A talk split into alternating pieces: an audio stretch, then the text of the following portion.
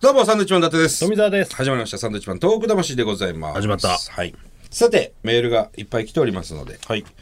えー、こちら、ラジオネーム、モンチッチさんです。ありがとうございます。ありがとうございます。えー私の兄が仙台で一人暮らしをしていて、えーそんな兄がサンドウィッチマンさんが大好きであら、毎日寝るときにネタを流しながら寝ているそうです。ありがとうございます。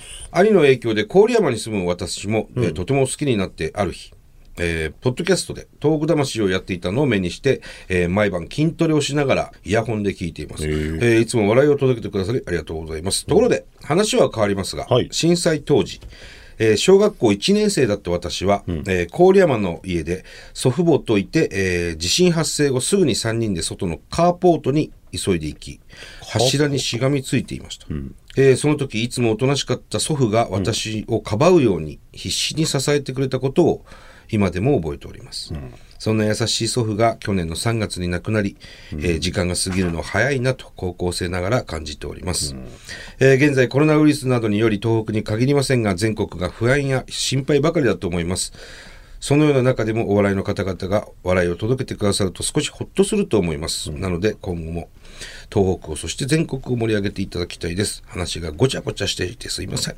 ありがとうございました。ありがとうございます。なるほどね。ちゃんとこう、小学校1年生当時そうだったけれども、ちゃんとこう記憶があって、おじいちゃんに守られたっていう記憶があったんだね。そのおじいちゃんも亡くなっちゃったんだというところですね。なんか小一の記憶とかってほとんどないですけど。ほとんどないけど、やっぱり、ああいうね、大きな出来事は。なんかやっぱそういうなんか記憶に残るうん。ことだったんでしょうね。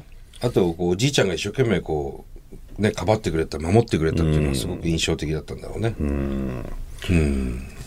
さあこちら、はいい、きたいと思います。ラジオネームともさんですかね。はいどうもはじめまして。どうもえー僕は岐阜県の中津川市という田舎に住む大学生です。はいはい人生で初めてラジオにメールを送ります。というのも昨年12月22日にサンドイッチマンさんに宮城県でお会いしたからです。はあおその場所は石巻市の大川小学校でした。あったね。そこでお二人はロケをされていたと思います。はい。そこで遭遇した大学生。あ、男女。会いました会いました。の学生さんいました、ね。どっから来たのって言ったら岐阜から来ましたって確かに言ってたわ。覚えてますね、学校の先生ですかと、えー間違われた大学生です、覚えていますでしょうか？覚えてます。覚えてます。僕はその時友人を連れて石巻へ来ていました、それは自分が、えー震災以降ボランティアで何度も訪れ石巻が大好きになりぜひとも一度、えー東北の地に訪れたことのない友達に東北の良さ震災のことなどたくさん知ってもらいたかったからです、その日は仙台に宿泊しておりお昼に出発して女川石巻を回りました、そして僕は、えー自分の目標の原点となる大川小学校に訪れ来年から社会人になり小さい頃からの夢だった職業で頑張りますと伝えたかったのでちょうどお邪魔させていただいたところサンドさんに遭遇、大ファンであり東北魂をちょうど聞いていたのであら。えー緊張しまくっていて何を話したのかも覚えていませんが、僕にとってはとても幸運な出来事でした。ああそうだったんだ。な素振り全くなんか、見えなかったですいや、若い頃は何人かいて、ああ、こんにちは、つって、どっから来たの？岐阜から来ました。ああ、そうなんだ。ありがとうね、つって。あんま話しかけないでください、みたいな顔をされてね。彼女がなんか薄着で、お前がほら宮城舐めてんの？みたいなことをあそんな言った。言ったっていうことも書いてありますけど、えーそんな遠くの地で僕は学んだことがあります、はい。他人事をいかに自分事にできるかです、僕が初めて被災地を訪れたのは震災から3年後の中学3年生の時でした、修学旅行で綿の葉第二仮設団地ほを訪問させていただいてたり語り部ツアーバスツアーに参加しました、その際中学生の僕は長旅の疲れかお話の最中に寝てしまいました。その後語り部の方が一生懸命当時のことを思い出しお話ししてくださったにもかかわらず、そんな態度をとってしまったことを後悔しました。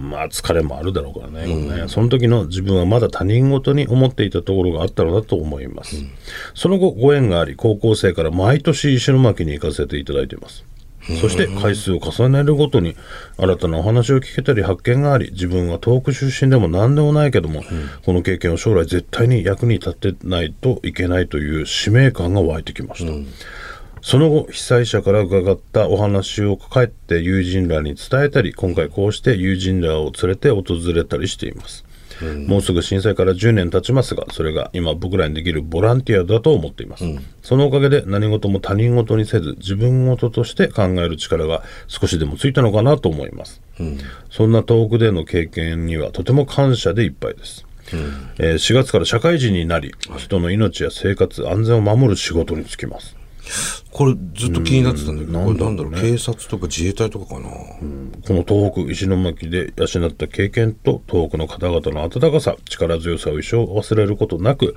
社会人として頑張っていきたいと思います。長々と失礼いたしました。はがきじゃなくてごめんなさい、これからも東北のために頑張ってください。応援しています。すごいな。すごいね。うん、友達連れてきてくれてたんだ、確かにな。うん。いや、こういう子いいなと思うよ。俺もじっくり話したかったんだよね、本当は。なんでまたね、わざわざ岐阜から来てくれたの？とか。だから、あのー教育実習とか、要するに先生になる、なりたい子なのかなと思ったんで、一瞬そういう方がね、結構、大川小学校来て、子供に対するその瞬瞬時の判断力っていうの、そういうのを学ぶっていう、その子供たち、まあ学生かなと思ったら、人を守るとかいうなんだろうお仕事ね。まあ警察とか自衛隊、消防とかなのか医ね。療なのかね、まあそうだね。うんだなんかもっとあれなんですねこういう方結構いるんですけど、その実は大ファンでみたいな,、なんかもうちょっと醸し出してほしいんですよ醸し出すってなん だよ。変なな、人の表現。